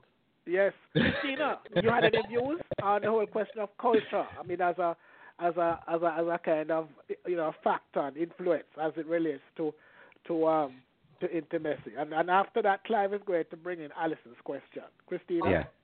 Yes, I do. I have a lot of opinions about that. First of all, um, uh, just to, to contextualize it by sharing, yes. um, when I moved from Jamaica to Canada, it was really interesting to me that um, the way that Canadian men engaged or did not engage with women Oh. very fascinating because in Jamaica and in, in the Caribbean and in other parts of the world, men will attempt a face to face interaction with you. They see you somewhere and they like usually like how you look. Right. They'll and attempt to engage you in conversation. Here Yes. in Canada, which is very interesting, is that um, most of those engagements tend to happen over social media. They Uh-huh. don't Yeah. really, yeah, there's no real, you know, a man a man has never approached me, um, you know, just out and about. Really? Well, yeah, exactly. I wondered if at one point I was ugly in Canada. So well, I, I man. can tell you more for that. Afraid, I'm Uh, afraid, man. I'm afraid, that- I'm afraid. No, so, so so that is a part of it. But the the other thing that I've heard of men here in Canada is that Canada has a, an extensive idea of what counts as sexual assault. yes, But so a lot of men come from cultures where the, the, their method of approach would be seen as aggressive here in Canada. yeah, Yeah, You're breaking up a little bit, Clive. Sorry to Right. tell you. So I was saying, the- you know, the, the, the way that you might have learned to approach a woman in your culture, if you are, for instance, from one of the areas in the global south, might be considered too aggressive here in Canada. So as a result, you just stay silent. Yes. But again, the the fact that people are silent but still would like connection Right. means that there's a heavy a heavier reliance on social media Yes. as an initial point of contact. Yes. Yes. Other cultures where people engage with you face to face. So there is Yes. that kind of cultural engagement. But does it also have to do with fear of rejection? Because in other words, yes. if I send you a, so- a message on social media, well, you know, you don't respond, you don't respond, but it's quite a different thing. Whereby, you know, you make a move. I mean, I remember as a teenager, I mean, it was the most nerve-wracking exercise to walk up to a woman at a at a party and ask her to dance, not knowing whether Yeah. it's going to be here or nay. And, and and women women can be so insensitive sometimes. What do and you mean? don't You mean realize. brutal. You mean brutal? You know, would- boy, I mean, tell you, brutal. you- if they could, if they could know how much courage it takes to do something like that, and you just shoot down the guy, you shoot him down in the most dismissive way. Yes. Yeah, Well, I- your power Like, when you I have have always, I have always gone for the easy letdown. I would just like to say that. Okay. Because I recognize it must have taken a lot of courage Yes. to come over and approach some random girl, especially if she's with her friends, and put Lord yourself have out mercy. in that manner. I'm a, I, I get it. I do, and I Okay. and I do sympathize. Okay, However, said that, um, I do think that um, there are other ways in which cultural interference can um, damage relationships or help uh, or hinder the Yes. building of intimacy. Yes. So, for example, you know, if you come from a culture where people are less expressive, Yes. um, and you are with a partner who comes from a culture where people are more expressive, Yes. um, you know, for example, I have seen couples where one person is from a Nordic tradition that tends to be very stiff upper lip. You know, you Right. can't your emotions. It's very muted. Right. Um, in a relationship with somebody who's from Latin America, where it's Oh, very, yeah, yeah. very um, overt, all of your emotions all the time, Yes. and that causes friction. And you know, one person is feeling that they're being overwhelmed by the other, and, Right. and the other party is feeling that there's some kind of withdrawal, and Right. therefore the quality of the intimacy that they actually both really want to build Uh huh. is Uh being compromised by the different ways in which culture is playing out in that relationship. So even Yes. in a face-to-face engagement where you know, you, yes, the social media element is now taken out of it, there is the fact that different societies approach the building and, and maintenance of intimacy in two totally different ways. Yes. Right so. Right All so. right, so we have two quick questions in the chat room. We have two questions from Alison. The first question is um, Can we construct relationships that will endure really hard times if we don't have intimacy? So that's the first question. You know, Yeah. is it possible to have a relationship that can survive the hard times when there's no intimacy? And the second question is, and this is something that Alison has been saying for quite some time now. Yes. Jamaican men really don't like women, and by that, what she means is, you know, apart from seeing women as, you know, potential partners or sexual conquest, men aren't real. Jamaican men aren't really interested in forming friendships with men. What do our guests think about that? Is that is that something that you noticed? Is it something that you think is true? Is it something that you might have experienced in the past? Jamaican men just aren't interested in forming regular friendships with women. So um, the first question was: Is it possible to have a relationship that can survive the hard times without intimacy? And whether or not you think the second question, whether or not you think that Jamaican men are actually really and truly interested in forming Yeah. platonic friendships with women. Peter. All right, so I, I'm going to have to leave shortly, but let me let me Yeah. try and share some thoughts on the two. Yes. You know, if two people or two entities are invested in some outcome, are enough invested in an outcome, Yes. that is a certain kind of intimacy, Yes. and it will weather the hard times. It's not the kind of intimacy we've been talking about in terms of relationships and shared views and stuff. It's just that both of us will win if this thing happens. Yes.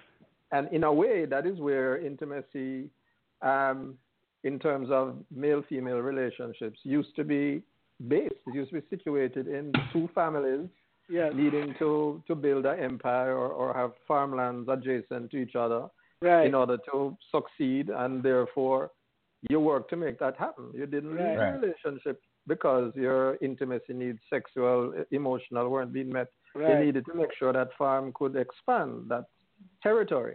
So, Property, yes, progeny, and possession. There you go. There you go. and that was enough reason for intimacy on all levels. yes. So the point is that yes, you know, without the kinds of relationships can last without the kind of intimacies we are talking about. If there's Right. some shared objective that's Right. going to give a win-win. So that's a Yes. simplified, a very simplified answer Yes. to that. yes. With regard to Jamaican men, you know, I don't, I try not to generalize about people. So I know a lot of Jamaican men who have platonic women. Their best friends are women, much to their wives' chagrin, etc. yes. Um, and I, so I know it does exist. I don't think as as as a culture in Jamaica, I do not think that the idea of friendship with women is promoted. Right. You are not. Yes. You're never given permission to do that. In fact, Yes. if you have friendships with women, it is seen as suspect. It means that you Yes. couldn't do better. Uh huh.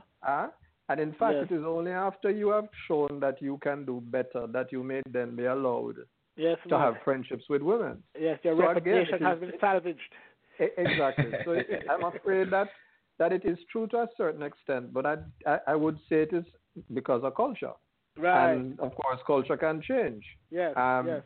So I know a lot of young men now who have very good platonic relationships with women. Yes. Um, and uh, that that either were sexual or have never been sexual. And yeah. so I think things are changing, but a lot yeah. of it has to do with this permission to be platonic. Yes, mm-hmm. yes, yes, yes. And yes, we need yes. to promote that permission to be platonic, even if after platonic stages has may become intimate at a sexual later on. But yeah. platonic should be good enough. Yes, right. yes, yes, yes, yes, yes, yes, yes, yes. I think All it's right. possible. Any thoughts on that, Christina? Uh, Oh, you have Yeah. something now, Dr. Weller? Yeah, I'm going to have to to to leave for Peter, this time. thank but you very much for joining Thank you us. I very mean, much. and, and we're going to be in touch with you as to how we can extend this conversation, you know, in the in the medium to long term, because I think it's so very important. Excellent. Well, there's a lot going on in our region that we need to have conversations about. Yes. And conversations don't have to require conversion. Yes, Yes. quite so. They can simply lead to intimacy, huh? Yes, Yeah. quite so. Quite All right. So. All right, All right, have a good day, Dr. Weller. All the best, right? Man? Yeah. So, so Christina, now, Christina, as as I mentioned uh, when when I introduced Christina, Christina is one of my friends, and um, I think she's one of the persons. Well, she is one of the persons I can have a heart to heart um, conversation with, as Yes. we have done in the past. Now, do you find Christina that Jamaican men, generally, from your experience, are willing to have this kind of friendship with Jamaican women? Actually, yeah. You and that's, think why- so? that's actually the only point that um, Dr. Weller and I disagree on. Everything he said prior about um, can a relation a relationship be sustained in the long term without intimacy, I Yes. 100 endorse uh, percent endorse everything he said. Yeah. My Yes. concern is as it relates to um, the idea that Jamaican men cannot have platonic relationships with women. Yes. My experience has been the complete opposite of that. Some of my closest friends in life have been men. yes. For a long time, my best friend was male. Yes. Um, I have been in relationships with men whose best friends were female, and it was never an issue. yes. So I, I'm not sure if maybe um, it's generational because you, know, I, you know, there is that view that among older men that your friends should be male, and you know that if you have a female friend, there's probably something going on. But Right. certainly in my experience and the experience of other uh, uh, people in my peer group, we Right. do have platonic um, friendships with people of the opposite sex. Right. Yeah. Because I'm For- wondering for about me- that, whether there's a generational element to it. Because Yeah. Clive, I mean, For you're, me- you're about me- half a gen- was- you're about three quarter generation behind me. Yeah. Um, or, well, call it a or generation about- really behind me. I mean, hope you find it, huh? What business Nothing. Nothing. No, but I, I, so in my situation, it was kind of contextual. In, in Yeah. other words, I, I started to have a lot of female friends only when I went to UWI. Okay. So prior to that, um, I didn't really have a lot of female friends. Uh, you know, I went to Calabar High School, which is all male. So a lot of my friends were were other boys who attended Calabar High School. And in the community where I grew up, you know, whenever we were playing and so on, it was always boys. It was always us boys. Uh, On occasion, we'd have our youth club meeting with um, girls, but you know, other than that, Yes. no kind of real um, interaction in in a, in a range of different social settings. It was only when I went to the University of the West Indies that I Yeah. started to accumulate female friends and, and you know substantial relationships as well. You know, really good female friends that that never blossomed into anything romantic or anything like that. Just Right. friends, you know, and and that happened primarily because, uh, well, I was in the humanities, and the ratio of women to men was maybe like for for every two men you had eight women, Yes. Yes, especially yes. in the humanities. Yes. so so yes. what happened was that um, a lot of my friends, just by sheer consequence, Yeah, man. Demographics, man.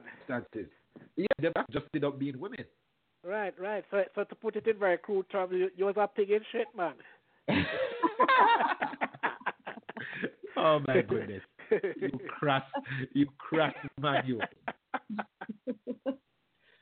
But Right, that's sir. the situation that, that, that men, um, you know, have have to deal with, right? Uh, you know, is is is is tricky because um, on on- on the one hand, you want male friends, right? You, but when you do get these male friends, and, and Dr. Mentioned it, you, you end up in this kind of competition paradigm where you're trying to do things to please other men. I spent so much years of my life trying to do that shit. You know, where um, you, you, I remember in, in high school, you know, some of these guys would brag about their sexual conquests. And I never had any stories, but, you know, I just decided to fabricate one. Uh-huh. Uh, be- because you don't want to feel left out.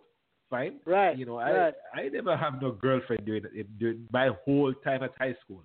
I never had one girlfriend that I could seriously call a girlfriend. But I, I kind of had a relationship, but it existed exclusively by phone, and I'm not sure. Yes. I'm, I'm not sure if that would be considered a relationship by uh, Christina's standard. Actually, I have Yeah. to give you the story. I have to draw the story before before we bring in Christina. The story of me at Wolmer's. Okay. Now, me at Wolmer's. Now, I had I had platonic friends from the time I was a teenager, from 13, Yeah. 14, 15. Unlike my uh, my my my my contemporaries at Wolmer's who um who did not, and I'll never forget. I mean, these are guys, you know, 'cause you know every every boys' school, you know, break time, man is there boasting about their latest exploits and what they did with that girl and how much girl them have and blah blah blah, you know, conquest. Yeah. And I remember one sports day. I must have been in third or fourth form. I had a very very good friend. Um, I'll never forget Sharon Forbes. And we were just friends. We used to just talk on the phone and thing and and Sharon was at Alpha and she decided to come to sports day. So I was the only person in my peer group, only person walking around in the company of a female, right? And of course, all I mean, I was getting whistles and hoots and applause from my contemporaries. All of them with plenty mouth, but not.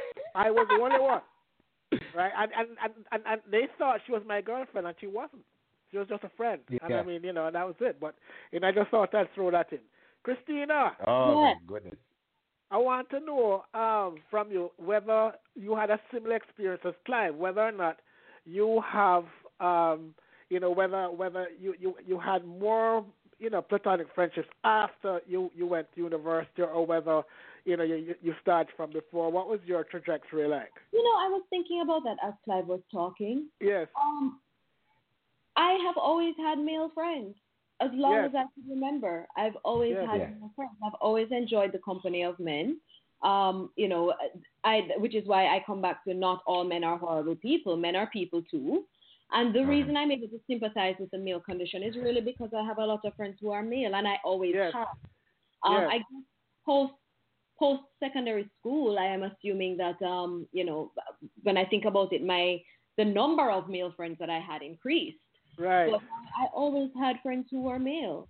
Yes. And which is why I'm, uh, you know, to come to the, question Alison had actually asked, which is, um, do Jamaican men, you know, have issues with women, or is it that Jamaican men don't like women? I have found um, a very interesting phenomenon where uh, my male friends would be very protective of me and very sweet to me, but some of them treated their partners quite horribly. And for me, it really is a very nuanced type of situation. And I'm not getting on that soapbox today Right. because that's all about maternal enmeshment and a whole lot of other issues. Yes. Yeah. But I have noticed that um, when when a man and a woman have a friendship, Yes. that the way he treats his female friend Yes. is almost like his sister. Right. That's true. Right. So you, it's almost like he doesn't see you as a sexual being Right. Beyond a certain point. As in, like, yes, you have sex with other people, Right. but right. Right. attraction to you fades, and it tends to be more about um, a brother sister type engagement. So he's very Right. protective of you and will intervene if another man hurts you, That's correct. right? So in that sense, I think um, what what may be a more interesting discussion is really around why it is that men construct different female roles so differently. That's actually Right. the question that has raised for me. Okay. Yes. Okay. Okay. Okay. Definitely Right. taking Be- that on board. Before you continue there, Bobby just called in. We just have a few more minutes. left. I'm going to put Bobby in live. Bobby, you made a comment in the chat room just now. Tell us about that comment and, and, and what prompted that comment. Go ahead, Bobby. Actually, because I think that uh, people assume that gay men have a lot more, uh, have a lot easier than heterosexual guys, but actually, it's I think it's deeper because a lot of gay men are connected to the church and they see themselves as deviant, and they actually they don't allow themselves to get close to anybody because they don't want to first of all uh, disappoint themselves in their relationship to their God, Yeah. or they don't want their family to know. So actually, they, the the less closeness that they have, the better they Yeah. feel. Uh-huh. And that's Yeah. especially within the black. I now the white community, I don't know. I know within the Right. black community, that's black that's the issue. Yes. Right. Right. Yes. Yes. Yes. Yes. And, Yes. and how, how how do they break out of that eventually? Because you, you the, the, the point that you raised just now about um, the fact that a lot of these gay men are inside the church and, and somehow I, I, I don't know. You need to tell me whether or not they're using the church as a kind of cover. Is it is it that um because I, I am thinking it's one of two things. They're either using the church as a cover, or um they have kind of internalized idea where even though society rejects them, Jesus accepts them, so they remain in the church.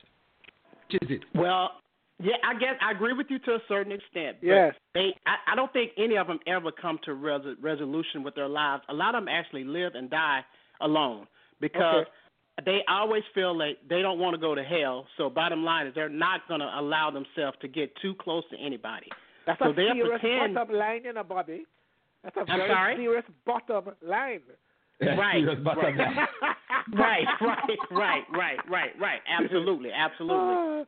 So I, unfortunately, I think that's why a lot of black gay men are single and probably will remain single as long as they re- remain a part of church. Because actually, there are a few affirming churches. For the most part, they are Yes. not.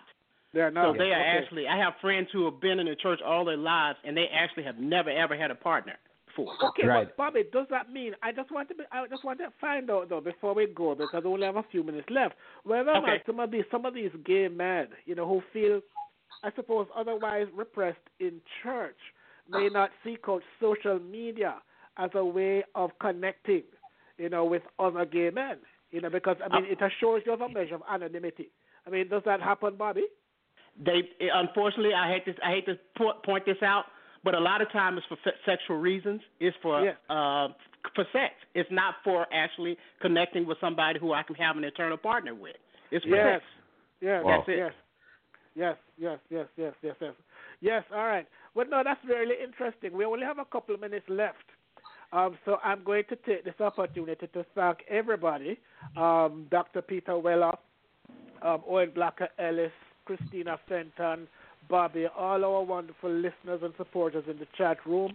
Uh, Clive and I will be back um, in a week's time. We'll let you know what the topic is. But one thing that I'm working on at the moment is to get the input of uh, Cuban, at least one Cuban American on the death of Fidel Castro to get a sense of the, the, the response and, and so on. So that is one thing that I'm trying to line up for grab back. But folks, thank you very much. This has been a really enlightening and most illuminating discussion. Uh, thank you all for joining us, and uh, we'll see you next week. Clive? All right. Thank you very much. Signing out for the episode of the Yardstick Radio Show. This is Perez Prado with Qué Rico Mambo. See you guys next week.